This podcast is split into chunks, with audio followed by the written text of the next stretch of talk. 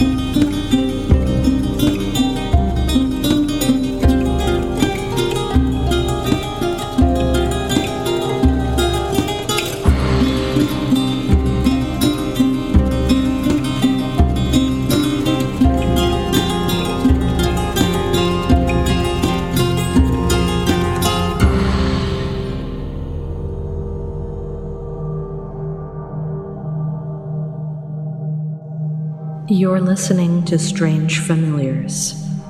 True stories of the paranormal, cryptids, hauntings, the occult, mythology, UFOs, folklore, weird and forgotten history.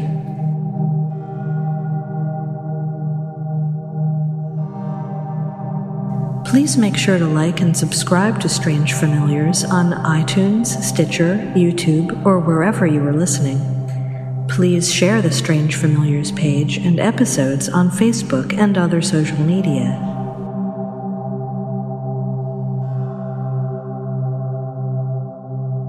If you have experienced something strange, or if you know a story you would like us to cover, email strangefamiliarspodcast at gmail.com or find us on Facebook, facebook.com slash strangefamiliars, and of course, strangefamiliars.com. Welcome to Strange Familiars.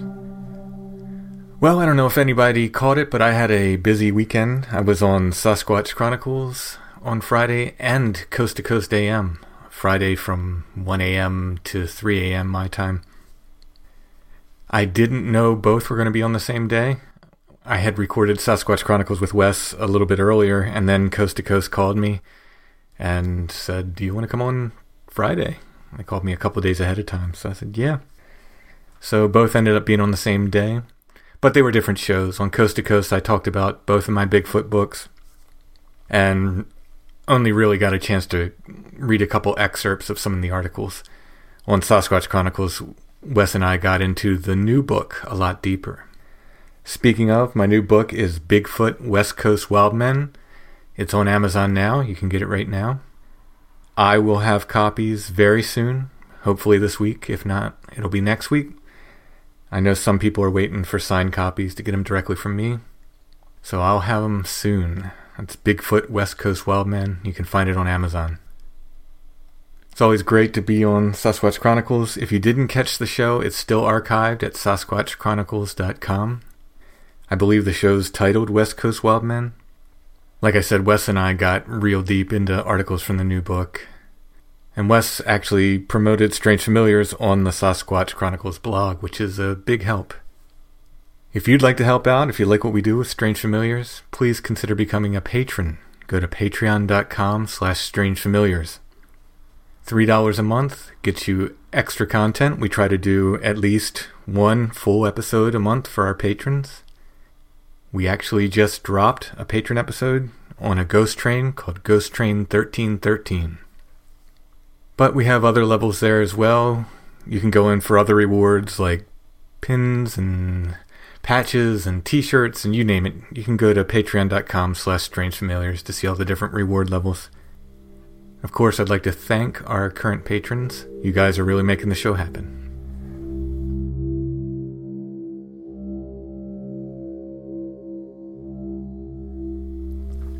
So, speaking of West Coast Wildmen, tonight Josh Cutchin and I will get very, very deep into one of the articles from the book.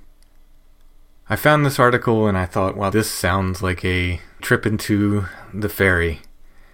And I sent it to Josh and he was pretty blown away by it, so he did the commentary in the book for that particular article, and then we decided we were going to do a whole episode of Strange Familiars on it.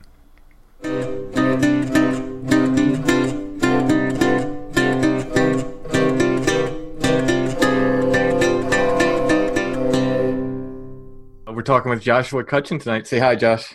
Hi, everybody. It's a pleasure to be here. One of my favorite podcasts. Happy to have you back. So, this is one whole podcast on a single article. Well, mostly on a single article. We're going to talk a little bit about some other stuff. But it's an article I found when researching my new book, which will hopefully be out by the time this podcast is out. If not, it'll be out very soon. It's called Bigfoot West Coast Wild Men it kind of continues from where the Bigfoot in Pennsylvania book, well, it doesn't continue, but it's more of the same, as, except this explores some early reports from California, Oregon, and Washington State. Before we get into this article, which is, I, I believe your quote was bananas. was, was that sounds about right? this is a it's a really cool but kind of out there article. I want to address the, the fact that it's it's a thinner book, this one, than the Bigfoot Pennsylvania book. And I thought going into this, like if you would have asked me going into this, what's going to be the thicker book, I would have thought I would have gotten a book out of each one of those states, Oregon, Washington, and California. But I had to combine the three of them into one book. My thought is that it has to do mainly with the number of newspapers. Pennsylvania had a ton of newspapers earlier on. So, so we're talking about the mid 1800s through the, the early 1900s. And Pennsylvania just had more newspapers to report on this stuff. And secondarily, maybe population. Just there was more people on the East Coast to see this kind of weird stuff and, and therefore report it to the papers. But I don't know. What do you think, Josh? Um, well, I think, I think that's an excellent, uh, some excellent points, and it's a lot better than the idea that I had. My original thought, you know, we sort of boil it all down, is that if there's an objective reality to the Bigfoot phenomena, you know, I realize that Pennsylvania has its fair share, more than its fair share of cases. It's in the top, what is top five at least, I think. But I think uh, so, yeah. But it still is not as concentrated a phenomena as it is in the Pacific Northwest. So, you know, theoretic, theoretically, newspapers always report on either noteworthy or outlying phenomena. You know, 100,000 planes landing is, is, is no match for one plane crashing because that's sort of an outlier, which makes it more interesting. So, if this is something that's sort of like a part of the culture and a part of people, you know, seeing these things, and you know, it's like, oh, you know, it's like seeing a bear or something. It might not be as newsworthy in some sense too. Yeah, and you know, as with most things, it's probably some combination of all those things. You know. Yeah. Yeah. Exactly. So this is uh, just a crazy article I shouldn't say crazy. I mean, I think it's it's pretty interesting. It's pretty incredible, and worthy enough where Josh and I discussed it, and I, I, I said, "You think we could get a whole show out of this?" He said, "Oh yeah." So So yeah. what I'm gonna I'm gonna do is uh I had Sarada read it, so we'll just have her read the whole article and everyone can listen, and then you and I will come back and comment on it.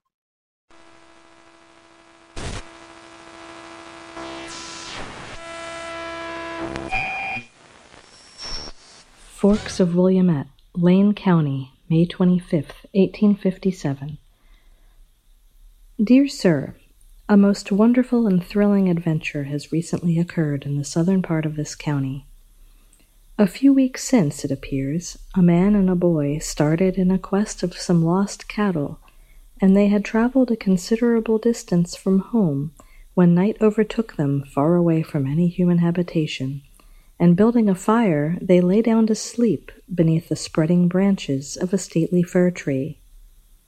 Towards midnight, the boy was awakened by a loud, plaintive cry that appeared to emanate from a human being in distress, not far distant from the spot where he reclined. Springing to his feet with alacrity, and without disturbing his companion, he approached the spot from whence proceeded this, to him, singularly forlorn outcry. He had not advanced many steps, however, when he observed an object approaching him that appeared like a man twelve or fifteen feet high, of athletic proportions, with glaring eyes, which had the appearance of liquid balls of fire.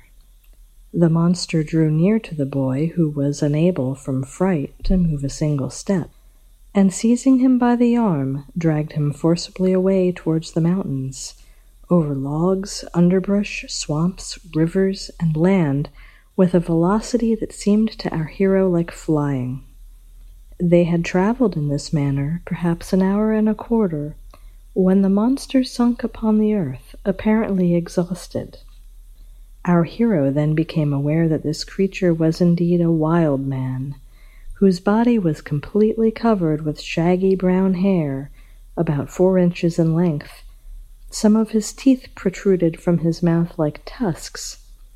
His hands were armed with formidable claws instead of fingers, but his feet, singular to relate, appeared natural, being clothed with moccasins similar to those worn by Indians.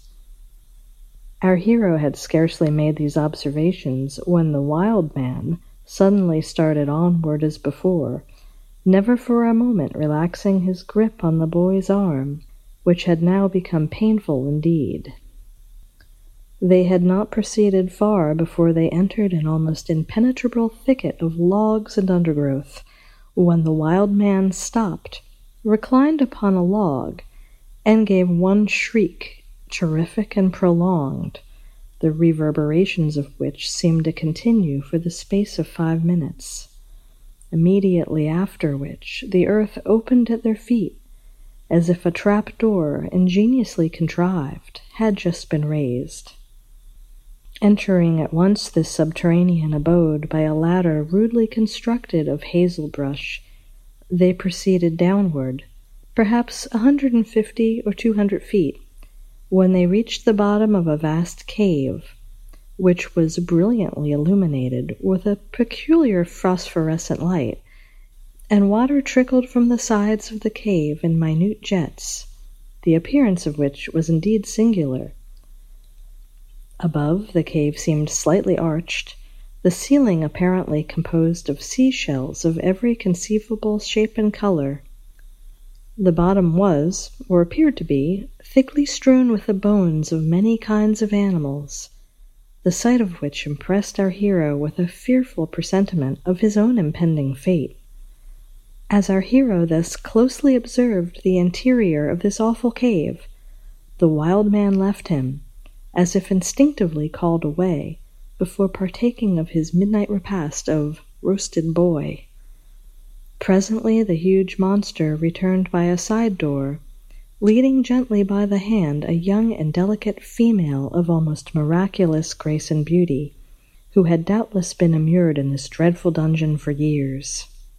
As they approached our hero, the young lady fell upon her knees, and in some unknown language, in plaintive accents, seemed to plead for the privilege of remaining forever in the cave of the wild man.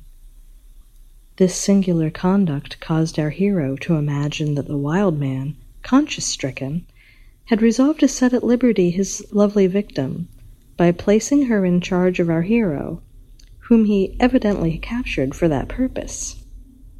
As this thought passed through the mind of our hero, his ears were greeted with the strains of the most unearthly music, which came from the innermost recesses of the cave. The wild man wept piteously as he listened to the sweet voice of the charmer, commingled with the wild music, and sobbing like a child, his handkerchief moist with grief, he raised her very carefully from her recumbent posture, and led her gently away as they had come. A moment afterwards the damsel returned alone, and advancing towards our hero with ladylike modesty and grace, placed in his hands a beautifully embossed card, upon which appeared the following words, traced in the most exquisite hand, evidently the lady's own: "Boy, depart hence forthwith, or remain and be devoured." Our hero looked up, but the lady had vanished. However, he acted at once upon the hint implied by these words, and commenced retracing his steps towards the ladder of hazel brush, which he shortly reached and commenced the ascent. Upon arriving at the top, his horror may be imagined when he found the aperture closed. The cold sweat stood on his brow, his frame quivered with mental agony, when after a moment he bethought himself of a small barlow knife, a present from a near relative, he carried in his pocket, with which he instantly commenced picking the earth, being careful not to cut too near the spot where the ladder was made fast, for fear of precipitating himself to the bottom of the cave. After laboring in this manner a short time, he was rejoiced to see daylight through the earth, and he was not much longer in working a hole large enough through which he was enabled to crawl. Then, having refreshed himself at a clear running brook close by, he wandered he knew not whither. It was midday when he made his escape from the cave, and he travelled that day and night, and the following day, until about half past four o'clock p.m., when he encountered a small party of miners prospecting for gold in the headwaters of South Umpqua River, to whom he told the story of his adventure. They listened in silence, evidently disbelieving every word. But as they could not otherwise account for the presence of our hero in that desolate region, they all said nothing, but gave him to eat and to drink. Our hero reached the house of his father in due time. He related his adventure, the neighbors called in, he told the same story. The circuit preacher called. The story was the same. At first they smiled, then doubted, then believed, and the whole neighborhood are now prepared to make affidavit to the principal facts. The boy is a mild, modest, moral boy, about thirteen years of age, of fair complexion, and has always borne a character for truthfulness. His parents are a moral and religious people, and it is hoped that out of respect to their feelings, the story will not be disbelieved as a general thing, although many parts of it are truly wonderful. Quite the the article, and that was from 1857. Yeah, I, I feel like I could I could write an entire essay on it. Yeah, right. Um, and and well, and in fact, uh, Josh did. I threw it over to him to do guest commentary. So if you get the the West Coast Wild Men book. The commentary on that article is Joshua's, but we decided we could get a little bit deeper with it in the podcast format. So let's just break it down from the start. Well, yeah, when you sent it to me, me being sort of you know a, a, a guy interested in in fairy lore, um, there were some things that just jumped out in really strong ways, and some things that I have more questions about. Well, that's, you know, I think the thing. Like when I when I first read it, I went, "This is a trip into fairy." you know, oh, I, oh, yeah. I don't know it that you know as, as deeply as you do, but I went, that's what this is. Like this is is nothing but you know, and that's hundred percent. Yeah, yeah, no, absolutely, hundred percent cut and dry. I mean, so eh, I mean, so some people will say this is probably confirmation bias coming through, but I really have to admit that there are more similarities between fairy lore and Sasquatch lore than most people realize. And I know I'm not saying that Sasquatch is a fairy or that you know the sort of Bigfoot phenomena is is the same thing, but like it's a pretty substantial list. I mean, if you look at you know sounds of crying in the forest and uh, you know stealing stealing different foodstuffs and you know one of the most convincing aspects of the phenomenon, you know, the braiding of horses' manes. All these have been attributed to both Sasquatch and fairies, and I don't think a lot of people in the well actually honestly in either of the communities really realize it. I think that you know the fairy people would probably just smirk and say yeah of course and the sasquatch people would definitely take issue with it. But you know i, I like to sit in the middle of those two of, that venn diagram and just say i'm just hey guys i'm just saying if you look at it it's pretty, yeah. pretty objective. Yeah. And i think most people who listen to this podcast realize that you know when we talk about fairies they're not tinkerbell. These are you know folkloric beings from, from celtic lore and they they varied from little people to big hairy. You know, they had in stories of big hairy guys. You know, the Wodwos and and uh, mm-hmm. Green Man in a sense, and and well, and and and uh, something that you know something that's interesting is I see some I see some hallmarks of between this and some uh, specifically Scottish stories. And what's interesting about that is one of the uh, one of the solitary Scottish fairies was the Ghillie Dhu, um, which used to be to roam the woods all alone, covered in detritus, and has sort of a Sasquatchy kind of countenance. Um, That's where we get the the ghillie suit name from, right? From- yeah, you get it from. Not only do you get it from the ghillie dhu, but uh, the Australian Special Forces actually have drawn this connection between what ghillie suits look like in Bigfoot, and the Australian Special Forces call them Yowie suits. So here you have the same article of clothing named after a fairy and after Bigfoot. Basically, there you go. Yeah. Um, this fellow that, that that that takes this kid, I mean, he sort of does fit that description. So, you know? so the story starts with this. They, they, this first of all they go out into the wilderness. Right. So they're going they're going out. They're looking for lost cattle, which is mm-hmm.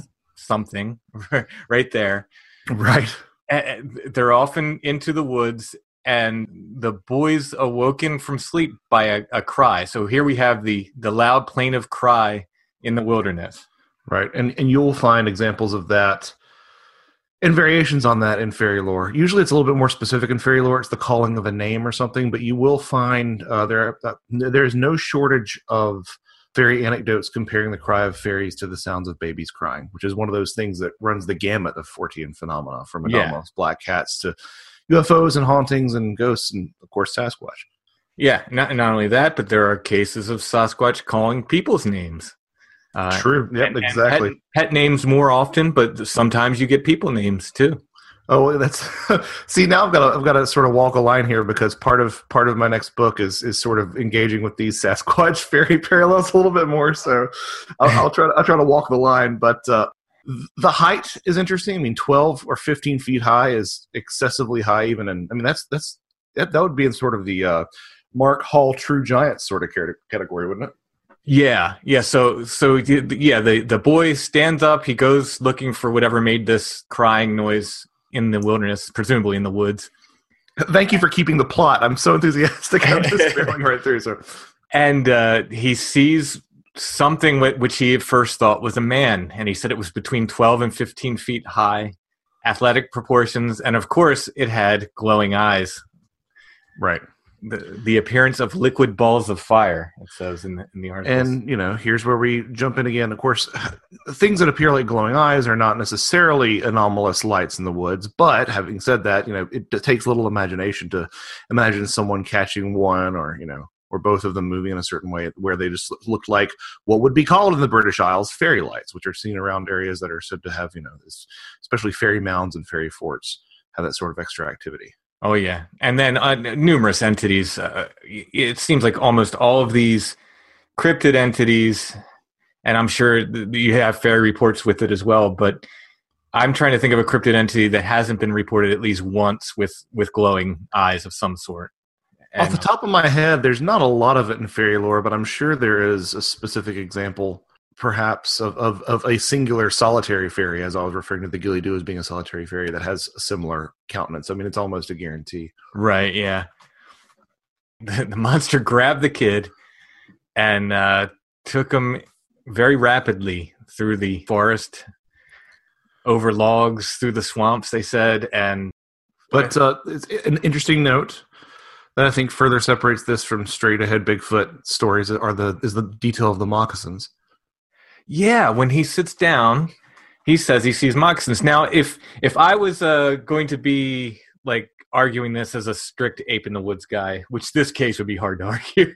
this this one's a would be a difficult. Yeah. To, Oh yeah, to do the uh, as I say the Rube Goldberg uh, sort of uh, devices of of well th- if this happened then this then this and it, see it could have been a natural creature because but if I was going to argue that I'd say maybe if he's looking at the bottom of the feet they're reported as having dog like pads so often maybe he thought he was looking at moccasins but that's the only way I could write that one off yeah. Uh, It's it's a, it's a little it's a little bit more of a of a uh, of a reach. Yes, yeah, it is. The one thing he says uh, is that he was wearing moccasins. He doesn't mention any other clothes. Uh, he does mention that he was covered in hair. Right. So, the detail of him carrying him swiftly through the woods. I mean, that's well. Let's just go back. Let's let's take this a step back. I mean, you know, the the the fact that it was just the child who was abducted is also a you know a, a big part of fairy lore. I believe at the end of the article they mentioned that he's of fair countenance, which is also something you see where the fairies generally wouldn't take children with a dark complexion or dark hair. They wanted the fair haired, lightly complexioned children, which probably has some sort of racist. racist or, or you know some sort of uh, bias undertone but uh, it's interesting to see that that paralleled here a Yeah. boy you know again fairies didn't often want to take females in fact i could probably count on one hand the number of stories that you'll find of a, of a female being taken interesting. That's really the- yeah I, yeah. I would have thought it would be the other way around. Honestly, it's interesting well you know if you're looking at the, if you're looking at the ufo thing it's interesting because that gets turned on its head like most uh, i think i think the data skews in favor of women nowadays. But yeah you'd think because the interesting thing is that the fairies would want uh, you know children to help sort of uh, you know uh, elevate their ranks as sort of breeding stock. And you, you would think that maybe you'd, you'd get a, a, a woman for you know you know to, to breed Mhm. with and a man. I don't know why but that just seems like you know a mother to take care of children. It seems like that's a little bit more logical but uh, there are very very few cases of children who are well children who are made into changelings especially and you'll find some others i mean there's some there's some girls who are really some some girls who are at that sort of boundary of being children and being young adults that are taken uh, male adult women are taken quite often but as in terms of in terms of youth it's almost exclusively boys yeah. As a as a folk song guy, now I'm thinking like there's Tam Lin, and that was a Mhm. that was a male, and then there's another one too. I'm thinking, and of course there's uh, Reynardine, but he he himself may have. I don't think he was taken. I think he was some sort of other uh, as he was. And, you fellow know- turned into a fox. For people who don't know, One one of the earliest, um, one of the earliest and only stories of a girl, a young, a young girl taken um, by the fairies is, uh, I believe it was Ralph of Coggeshall in his uh, early text from think the, the 1500s or something along those lines, or maybe earlier. I'm, this is all escaping me, but it's the tale of a young girl named uh, Malekin who was perceived as a voice uh, that interacted with people coming from the walls of this particular castle, and she claimed that she was away with the fairies for seven years. But again, that sounds as uh, as I'm wont to do, looking at things through another different another different uh, lens. That sounds like a poltergeist as much as it Mhm. does a you know child taken by the fairies. Yeah, very much. So let let me take a step back to the moccasins for a second. And I will say, and again, I would have thought this would have been more the case in the Pennsylvania book. I found more stories of these wild men out there wearing clothes, wearing moccasins. This is in California, Oregon, and Washington when I say out there. So for this book, wearing clothes, wearing moccasins, or carrying rusty muskets unfunctional rusty muskets they would they would be carrying. Otherwise you know covered in hair you know giant you know seven feet tall but carrying like you know a rusty musket that, that was non-functional. In, in one case i believe the, the the creature even pointed it and tried to and pulled the trigger and it didn't fire at the fellow. I found more of those reports which you do get you know occasional reports even today of of creatures in clothing and stuff but I would have thought I'd find more of those in Pennsylvania. Honestly, I, I found quite a few of them on the West Coast. Very strange. Um, I'll- it'll be interesting to see if there's any sort of overlap in the areas with those and more modern tales of you know Sasquatch wearing red flannel, see you know Right. or wandering through the woods or whatever. Yes, and the red flannel thing that gets I've gotten just because we've been talking about it with the flannel man guy on the podcast, I keep getting contacted by people who don't even know that's a thing. Please, people, keep the flannel man stories coming in. I I might end up writing a book on it because it's really interesting the, the amount of people who are contacting me and like, I didn't know that was a thing. I saw this guy, he you know he he walked into my house or my brother told me you know he walked into his bedroom and so forth. So i'm getting these stories. So the red flannel thing is is really interesting. And if if there are reports of sasquatch which there are i mean i've seen reports of sasquatch wearing red flannel too. You, it's like what's going on with that? So bizarre. So uh, okay we're back to our story they continue onward the, the creature picks him up again and carries him further. This is after resting for a moment. That's when the boy supposedly notices the, the moccasins on his feet. And they end up going through this other thicket. The creature stops and gives a shriek. I'm looking at the article here. It seems to continue for the space of five minutes. So a, a, a prolonged shriek, and then the earth opens up. Right. Uh, so where do, where do we begin with this? I don't know of any um, I don't know of any real antecedents to a shriek opening a door to fairyland, and why that's fairyland we'll get to in a moment. But I think it's interesting um, if you look at. I'm probably going to lose some people here on this, but if you look at the psychedelic experience and a lot of the things people experience in that state, time dilation, certain uh, auditory cues, seeing short entities that sometimes you know take them apart put them back together short entities and impart knowledge. All these things uh, of course are not only shared by the ufo phenomena but also by the fairy phenomena. So it's interesting to me that there's this auditory cue of this high-pitched shriek which you know one wonders if that has some sort of antecedent in the psychedelic you know buzzing sound that some people experience at the onset of one of those of one of those uh, psychedelic trips. Now, of course, to bring everybody up to speed, there's a certain line of thinking that a lot of anomalous or at least you know events that are perceived as paranormal might be attributed to some sort of internal compound in our human brains usually people claim it could possibly be dimethyltryptamine um, which are hallucinogenic hallucinogenic substances that actually put the user into an altered state of consciousness. Whether that means that people are actually interacting with something objective outside of themselves, or they're you know just you know hallucinating, as as simplistic as that term might be, um, is meant to be seen. So if, if, you see me talking about altered states and about um, you know the psychedelic experience, that's where that line of thought is coming from. So again, this idea of the the, the shriek sort of opening up this doorway into the ground I think has some significance, especially because it went on as long as it did. But then the real damning thing that makes this a fairy, you know, a story that's evocative of, of a journey into, into the fairyland is because fairyland was almost exclusively found underground. The shorthand historical reason for this is because um, a lot of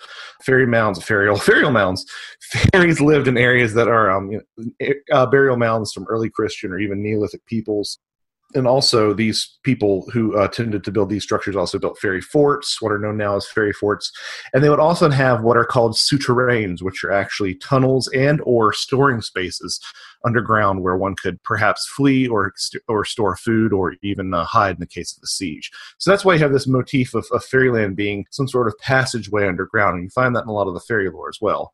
So again the opening up of this door in the ground is not insignificant uh, now, a fairy fort, they're generally like just copses of like a copse of trees or a hill or, or, or something something that's been designated. Um, um, yeah, shapes and sizes. I mean, it's. I mean, really, what you're looking at is you're looking at a, a, various types of um, structures some probably i mean some some are very rudimentary. It's just like a, a mound of dirt. Um, sometimes it's a mound of dirt topped with trees. Sometimes it's you know in that sense it's a burial mound. Sometimes there are these circular stone forts that are known as ring forts. Depending on the region I'm mostly speaking at Ireland right now, but depending on the region, um, these were either attributed to early man or fairies, or you know, early man and fairies. But then you'll also find these sort of earthen ring forts, which are generally a mound in the center ditch and then a higher fortification uh, around that particular spot. So they really do come in all shapes and sizes. But you know, if you know what to look for, it's it, it gets it's a lot easier to uh to, to put your finger on it. So as they enter this in almost impenetrable thicket of logs and undergrowth, we could be talking fairy fort there as well. Uh, yeah, I mean, absolutely. It's it, it, you think of generally like a, a, sort of copse of trees as being a place where fairies would hang out. Mm-hmm. All right. So now they go underground, and there is a point made that it is a ladder constructed of hazel. That I think is very important. Hazel being a very important tree in uh, sacred lore, in Celtic, I believe. I know the Norse; it was a tree of uh, wisdom, I believe. For the Norse, and and uh, the Celtic it is in their other world, I believe, right? Uh, yeah, and, and you'll find um, various references. I mean, there's a 17th century text that provided an ointment uh, for seeing the fairy folk that included uh, hollyhock, marigold, and, and hazel buds as well. I'm not as certain on the aspect of, of the world tree. I think I've, i might have heard some other different uh, some other different possible trees attributed to that. In oh Norse, yeah, in no, it, the yew was the world tree, but it, it was it was a I believe it was considered a tree of wisdom. To got it. Okay. Mhm. Um, yeah, and, and Hazel was was important to the sort of origin story of you know uh, Finn McCool in in uh, sort of Irish uh, cosmology, and also Well, thank goodness you mentioned Finn McCool who was a giant. because you know they say if you don't mention if someone doesn't mention Finn McCool once a day, the world comes to an end. oh, see, I didn't know that. Nice. Oh, you didn't? Oh, Yeah. oh, yeah. That's uh, I believe it's in one of those uh, Robin Williamson stories. There was a time when my son was young. We would listen to those Robin Williamson storytelling CDs a lot, and every day he'd just come up and say, "Hey, Dad, Finn McCool." nice. All right, nice. Yeah, well, now thank I'm going to take on that responsibility. yes. Um, but even on even on the uh, even on the mainland, I think there were some places like Germany that that felt that you could ward off snakes just by having you know a, a hazel branch, which you'll find similar woods in fairy lore and Celtic fairy lore uh, are attributed to to ward off both uh, snakes and, and fairies as well. hmm It's a sacred tree, basically, hazel. So it's very important part of the story, which you know they just they mention offhandedly. Here's this ladder that they're climbing into the into this subterranean world with that's made out of hazel. It's no small detail, I, I you know, as far as I'm concerned. Yeah, I, I didn't get all these into my into my analysis. So if you want to do a little editor's comment or here or there, that's fine by me. I'm all about being uh, uh, exhaustive. That's for sure. What's the easiest choice you can make? Window instead of middle seat? Picking a vendor who sends a great gift basket? Outsourcing business tasks you hate? What about selling with Shopify? Whether you're selling a little or a lot, Shopify helps you do your thing, however you cha-ching. Shopify is the global commerce platform that helps you sell at every stage of your business. From the launch your online shop stage to the first real life store stage, all the way to the did we just hit a million orders stage? Shopify's there to help you grow. Whether you're selling scented soap or offering outdoor outfits, Shopify helps you sell. Wherever and whatever you're selling, Shopify's got you covered. Sign up for a $1 per month trial period at shopify.com slash try. Go to shopify.com slash try now to grow your business, no matter what stage you're in. Shopify.com slash try. When you need mealtime inspiration, it's worth shopping Kroger, where you'll find over 30,000 mouthwatering choices that excite your inner foodie. And no matter what tasty choice you make, you'll enjoy our everyday low prices, plus extra ways to save, like digital coupons worth over $600 each week. You can also save up to $1 off per gallon at the pump with fuel points. More savings and more inspiring flavors make shopping Kroger worth it every time. Kroger, fresh for everyone. Fuel restrictions apply. Uh, so they descend 150 or 200 feet underground, which is uh, quite a distance to, to climb. Yeah. and they are in a they said it's a vast cave which is illuminated with a peculiar phosphorescent light Which is extremely common for the way that fairyland is described. Fairyland is not literally um, another sort of, uh, you know, a, mirror image of, of Earth with its own fields and forests and whatnot. It is most certainly just sort of this uh, cavernous dwelling place. And in those stories where uh, you know fairyland or, or the giant's lair or whatever these you know th- this this this this fairy uh, captor resides, they're almost always explained with with uh, this light that emits from from somewhere that can't be pinpointed. Which is, you know, again, not to bang that drum too much, but it's the same thing you hear about in alien abduction reports a lot. So the room was illuminated, but you couldn't see the source. right the ceiling was apparently composed of seashells of every conceivable shape and color now i wonder if that was uh, literally or if that was just his conception of what you know he he thought maybe it must have been seashells I wonder. I mean, if I think of again, we've got to be aware of not making sure we don't draw too too long of a bow, as they'd say in Australia about this. Um, I wonder if if you could reinterpret that as possibly trying to describe this sort of bejeweled dome surface that a lot of people run into in you know in the DMT experience, which I- also you know would sort of tie into that as well. I don't think it's a far stretch. I mean, there there are just so many parallels to all this stuff that it becomes it becomes impossible not to draw the the, the lines between them. I think it's. It, I'm stumbling Yeah. over my words because it just you know sometimes it's just so it seems so obvious in some ways, and then in other ways it's it's so exciting. I think to find this stuff. I I mean, I, I know you get as excited as I do. It's like, oh, look at this! It's you know, it's just like Yeah. just like that, and uh, it's pretty interesting. Well, Uh, part of the reason I think it's exciting is because you know interdis- interdisciplinary studies in a lot of different fields are sort of a lost art, and that's the thing that you don't talk about something that'll that'll take a long time for AI to catch on to. It's this this sort of comparative study of different things that seem like they'd be vastly you know separated. Right. Yeah. Yeah. And and I think there are people, not just us, there are other people that are starting to make these connections though and go, hey, wait a minute. Like it seems like we're talking about the same thing here. And maybe we are, maybe we're not, but we at least have to note the similarities. Yeah, I mean, yeah. I, sometimes I wonder if fairy lore isn't just uh, a an antiquated way of saying the paranormal. You know.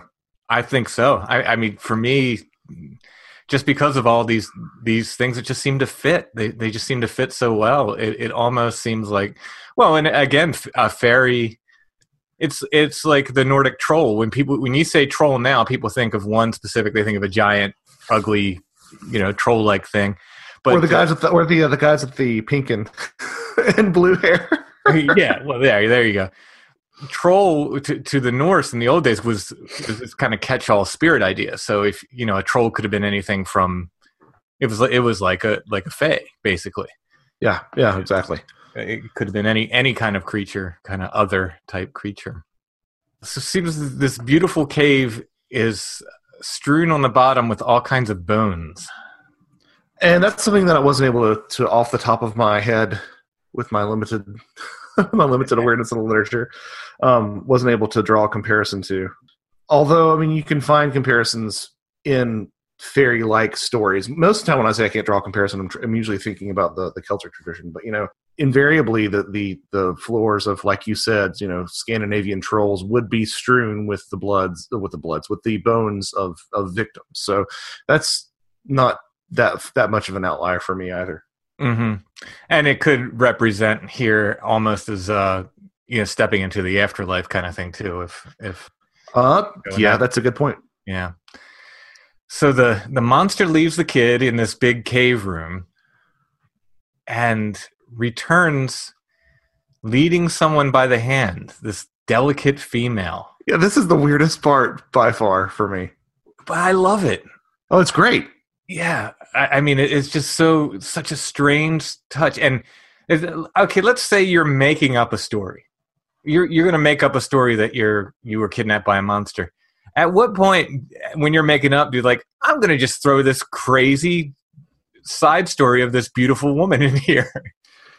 You know, it's the old 14 argument of, you know, if you were going to make up a story that's crazy, you would make it a lot crazier than some of these stories are. Yeah. The young lady, the, the monster leads her in. She falls on her knees and, in some unknown language, in plaintive accents, seems to plead for the privilege of remaining forever in the cave of the wild man.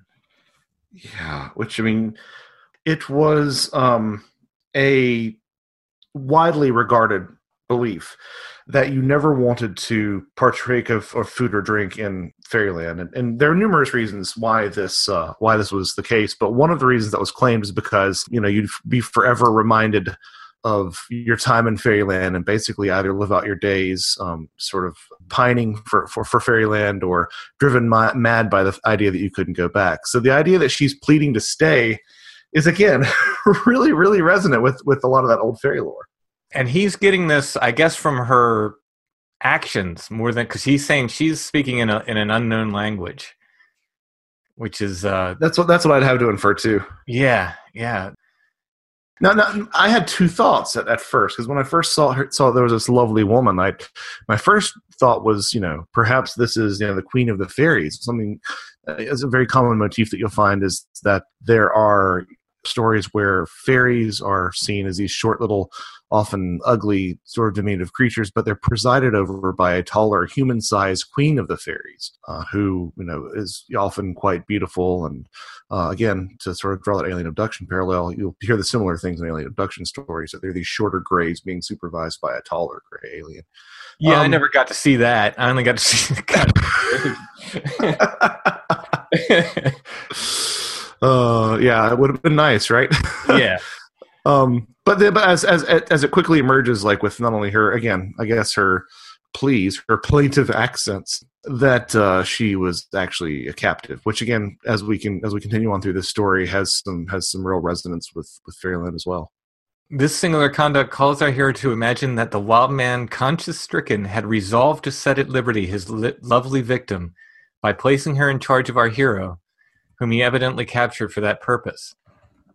So Eh, the kid at least thinks that he's there to take her away. She's pleading, "Don't take me away." which is an, a really odd detail that again off the top of my head doesn't have any real resonance with with with fairy lore but it's it is a very peculiar peculiar detail So my mind is going to the Ostman story right now. right where he felt and okay let me take a step back not everyone's going to know ostman so ostman was a fellow who claimed to have been kidnapped by a bigfoot creature in the was it in the 20s um uh, i think so. That sounds about right. Yeah and uh taken to a cave and kept there for several days i think. He gave some really really interesting observations really detailed observations which seem to jive with with other people's reports which are really interesting. But without knowing their language without uh, he, he did say they they spoke in what he called a, a chatter um, which again you hear from from others over and over again but without being able to understand them he thought he was brought there as a mate for the young female sasquatch of the family I don't know how he got that idea, but that that was one of the the ideas that that he had. That's why he thought he was being kept there. He eventually escaped and told his story years later. It became a very very famous case. I'm sure some people are familiar with it. But again, without knowing the language, he felt he was there to be a mate for the young female Sasquatch. That's where my mind went with this. I th- I felt like this boy's being brought here. It has at least some parallels with that story. oh, so you're you're thinking the mating angle which is what i hadn't i hadn't considered that Possibly. I mean, it it just brought that to mind, and and maybe it's just because the similarities of being like Ostman talks about being he was in a sleeping bag, so he's picked up in his sleeping bag, but he talks about being carried for hours as well. You know, the the creature carries him away for hours. That part is very similar, and as I was first reading this, I'm thinking, oh, this is going to be an, a very you know Ostman like story. It it ended up being very very different in many ways but it does have its parallels and that's what kind of was my thought I, it just because it, it had those similarities like all of a sudden he's taken to this place and then this young woman is presented to him. I thought you know is is this uh w- was he brought there unbeknownst to him as a as a mate um, and maybe not a sexual mate maybe a companion mate uh, for this other presumably human or at least human looking young woman? No i think it's a valid inference to at least notice you know to, to notice the similarities between those two. Absolutely. But that doesn't seem to be the case.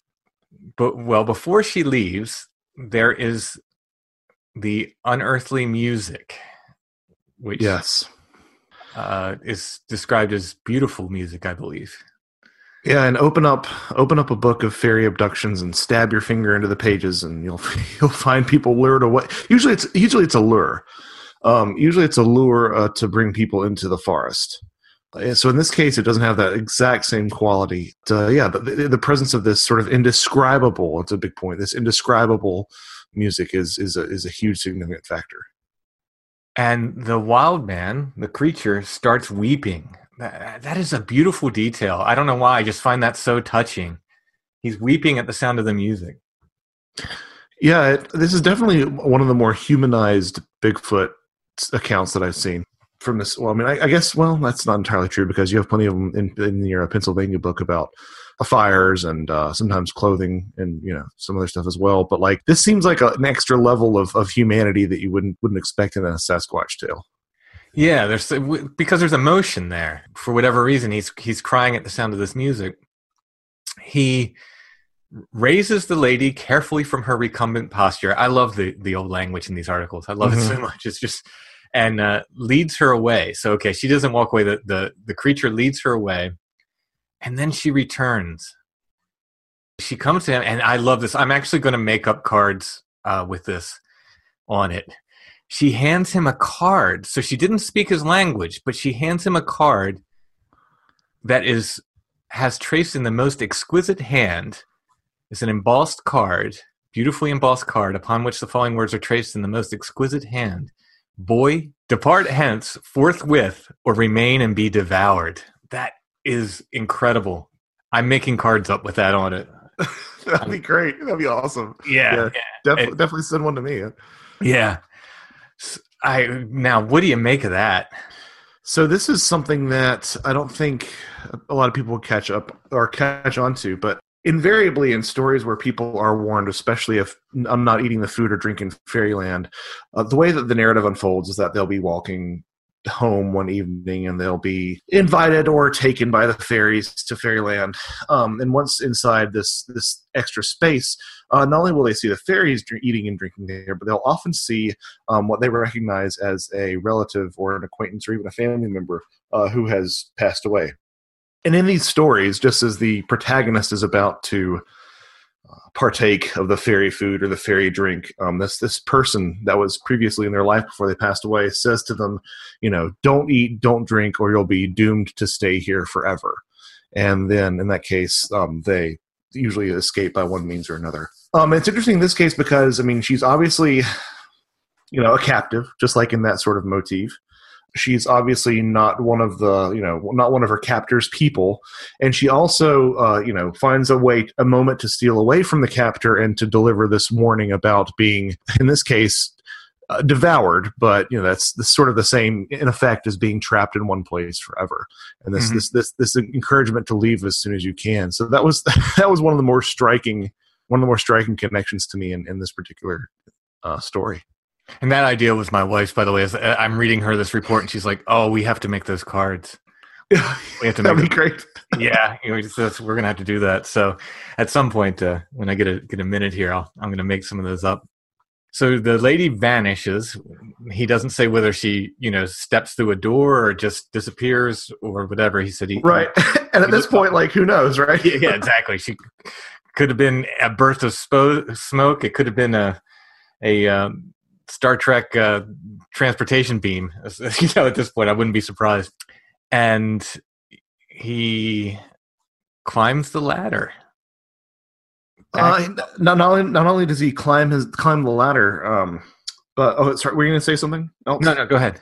Okay, so not only does he climb the ladder, but uh, he uses it. I mean, he has uses his own own knife to pry open the uh, the entrance. Uh, uh, yes. Again, I'm yeah, so I mean, obviously there are stories uh, about how um, fairies were repelled by you know iron, cold iron, as you so uh, accurately titled one of your podcasts. Mm-hmm. Um, but there is a Scottish story of a father, which I think you covered here as well, or at least you sent it, to me at some point. It was in the second Iron episode, yeah. Yeah, um, yeah, exactly. Yeah. So where the uh, the Scottish father actually secures open the door to fairyland by jabbing his knife into the threshold of the uh, of the fairy mound. So uh, again, it's it's another another connection here where a door is in this case open instead of being kept open. It's actually opened by using a knife. So with this, alongside the similarities between you know just the Bigfoot similarities to Ghillie Dhu, makes me wonder. I would I would love to know the name of these people and the, and the heritage of these people. If if they were you know if this was a first generation Scottish family that sort of brought a lot of these motifs with them, either you know in terms of the phenomena presenting itself to these people that way, or in terms of you know them actually fabricating a story. Either way, I think it's interesting and significant. Right. Yeah. They mentioned that the knife was a present from a near relative. I wonder if that is uh, important in any way. I'm, I mean, I'm I am sure at some point, you know, I, there must be some folklore somewhere that if if a knife, I know often if you, you're supposed to name your knife, supposed to use knives that weren't used before. Sometimes you you you're supposed to use things that are gifts. So I'm sure there's some bit of folklore somewhere that relates to that. That it being a gift from a relative is important in some way. Well, that's one of the most frustrating things about being into folklore is you're like, I'm sure that there, you know, this this feels, you know, folklory, Yeah, but um, but uh, it's it's you know, but it's sometimes it's frustrating if you can't put your can't put your finger right on it. So he, he's able to to uh, use the knife and dig his way out as he so after he climbs back up, and he escapes. Doesn't know where he is particularly.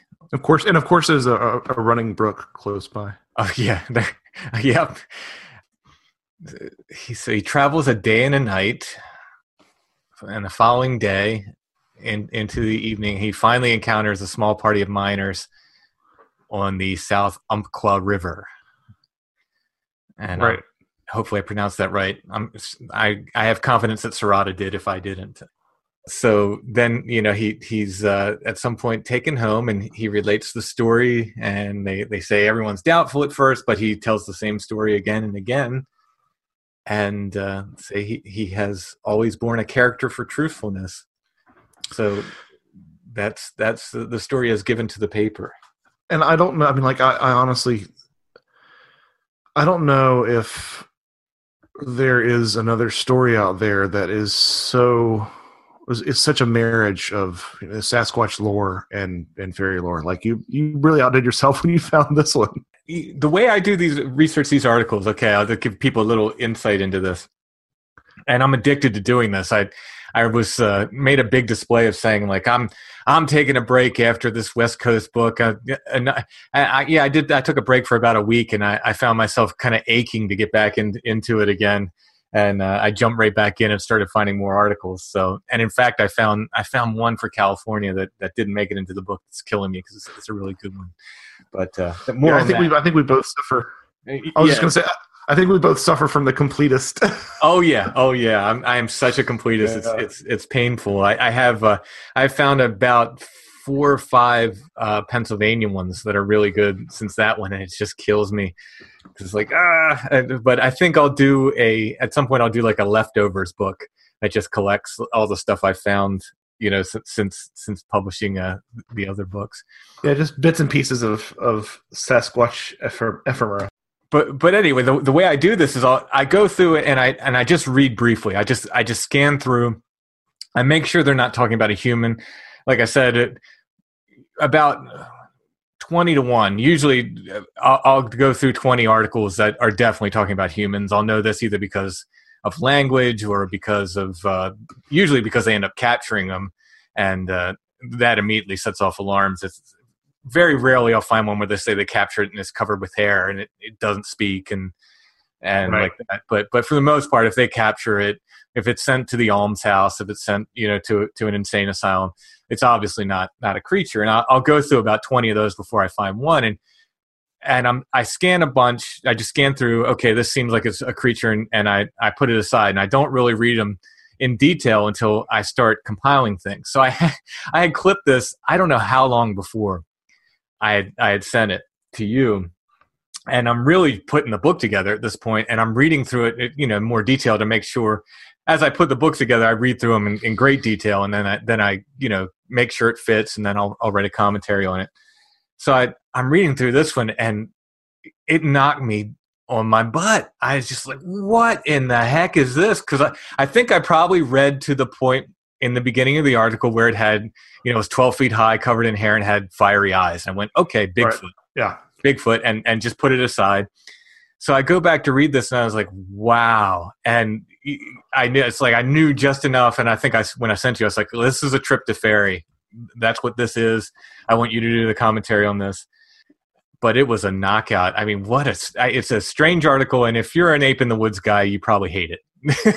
this is the kind of article Right. that, that you you absolutely hate. But if you're a person Which- who enjoys like the, just the weirder elements of this and these uh like you said these kind of uh cross interdisciplinary cross. You know, yeah, yeah, the, this kind of interdisciplinary study. It's it's incredible, and and what a treasure to find this. I am just again, I'm just struck by how bizarre it is, and uh, it's it's definitely unique. And, and and just because you know, just because we say that the you know flesh and blood Bigfooters doesn't like it, we're not saying it's true. Um, right. But at the same time, you know, in for a penny, in for a pound.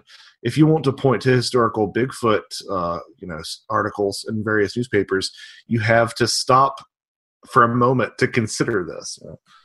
Yeah, yeah, and and at least consider uh, if it's a story that they made up, and like you said, may, maybe they were a Scottish family, you know, first generation, and they just had this kind of lore as as part of their family and part of their folklore, and they just knew it, and so this wild man Bigfoot story turns into this this fairy story. That's absolutely possible, but if not, and we don't know that we don't there is no, no name is given. I can't do any more research on on who this boy was but if not, then it becomes this really, really interesting statement of of like why are there so many elements in this ostensibly Bigfoot story that seemed to match up with uh, a trip into the fairy.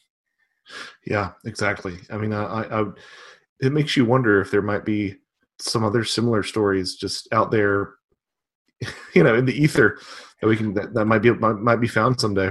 I I rem, I came across a story, and I believe it was later, so it's not my book. Um, a public domain cuts off in 1922. It gets very complex without hiring a lawyer, which I can't afford to do. Uh, right. You, you, can't be sure uh, what articles you're you're allowed to just reprint. Now you can retell them, and at some point I'll get around to doing that too, at least for Pennsylvania. But uh, I, I don't think I can do every state on that. But anyway, there is a later story of a fellow in Washington State who talks about going underground into a glittery cave and seeing multiple creatures, I believe. He goes into this cave, and again, I believe it's like a glittering cave, and he sees uh, the red eyes and stuff. It's a really interesting story. But it, that that I believe was from Washington State too, and I believe that was a little later on. But it's it has mm. th- these similar elements to, to the story. Yeah, I guess that's what I was sort of getting at earlier is that you will find some, you know, some little connections here and there in Bigfoot lore. You don't normally hit the jackpot like this, where there are about 15 different things that uh, that resonate. I didn't pick up on the knife, and when when you did that, it like my mind went right to that story. And again, we uh, we I believe it was in the uh, the blacksmith episode. Yeah, which uh, is which is it's and it's a very it's a, it's a story that you find you know uh, variations on repeated quite frequently. Yeah, yeah, and and I just you know I don't know why I didn't go right there with the knife, but as soon as you said that, I was oh yeah, that's exactly like that's what the uh, the father is going to retrieve his son, right? I believe. And yes, and he yeah. brings with him a, a, Bible and a cock and a dagger. Yep, a dirk, a dirk actually. Yeah, and he, he stabs the, the knife in the in the doorway to to fairyland, and that's how he's he keeps it open. Yeah, I think that he brings the Bible as protection, the knife to keep the mound open, and the cock basically crows at the fairies until they release his son. Mm-hmm.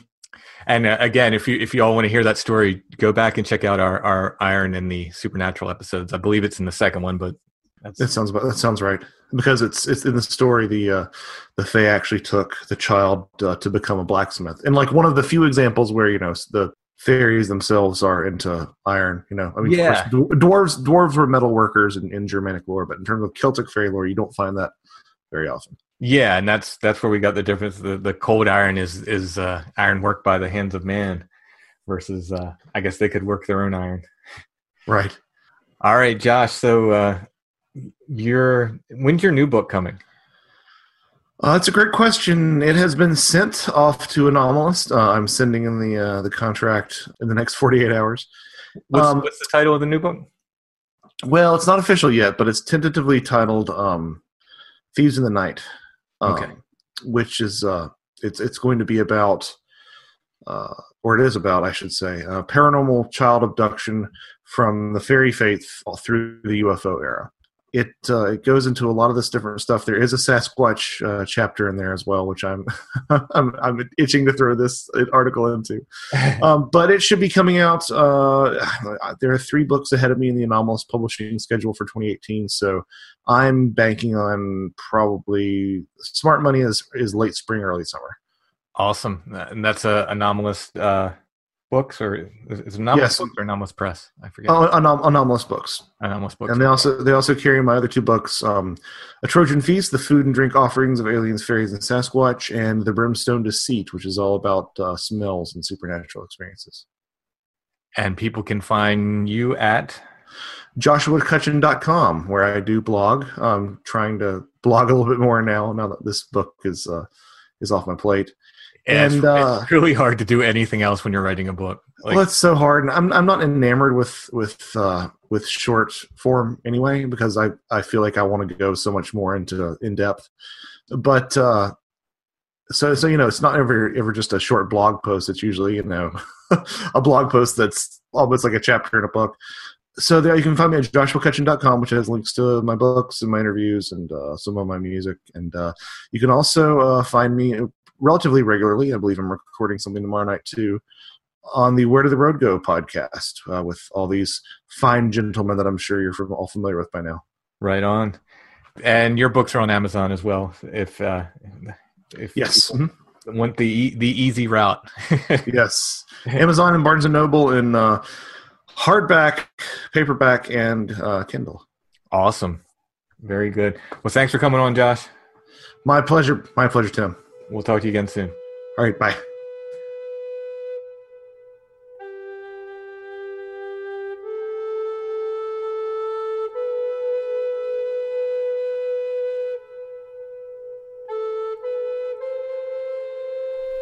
Strange Familiars is a production of Dark Holler Arts. Music, books, art, podcasts, and more. DarkHollerArts.com. Intro and background music is by Stone Breath. Go to stonebreath.bandcamp.com for more.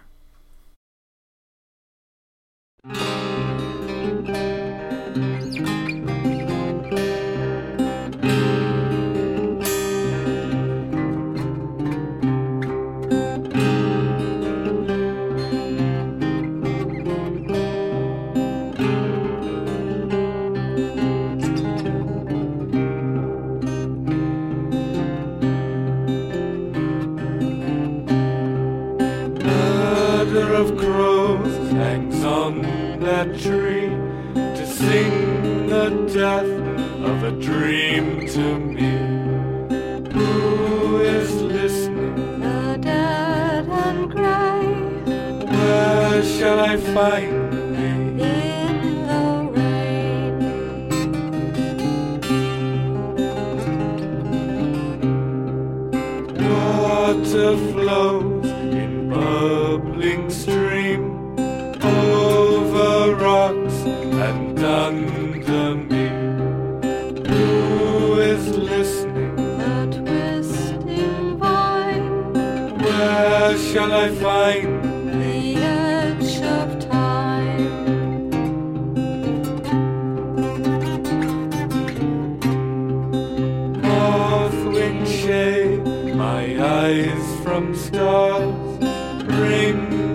and spread the cards. Who is listening? The mist and cloud Where shall I find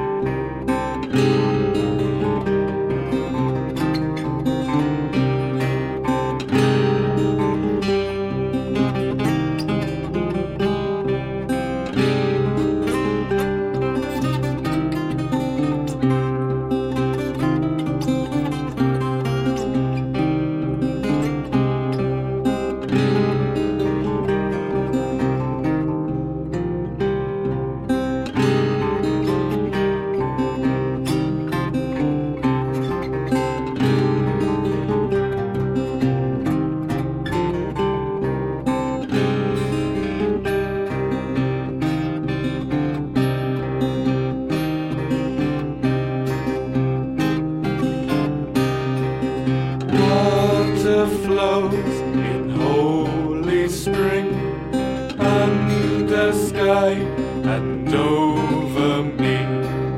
Who is listening? Walking sound, Where shall I find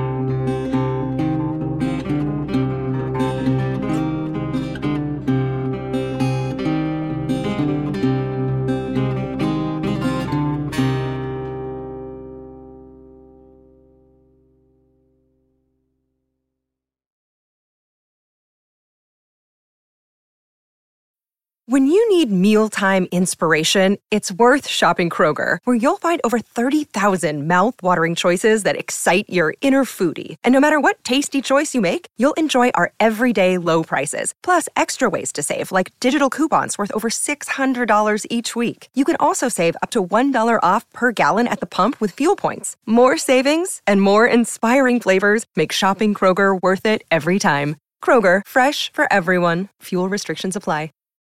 When you need mealtime inspiration, it's worth shopping Kroger, where you'll find over 30,000 mouthwatering choices that excite your inner foodie. And no matter what tasty choice you make, you'll enjoy our everyday low prices, plus extra ways to save, like digital coupons worth over $600 each week. You can also save up to $1 off per gallon at the pump with fuel points. More savings and more inspiring flavors make shopping Kroger worth it every time. Kroger, fresh for everyone. Fuel restrictions apply.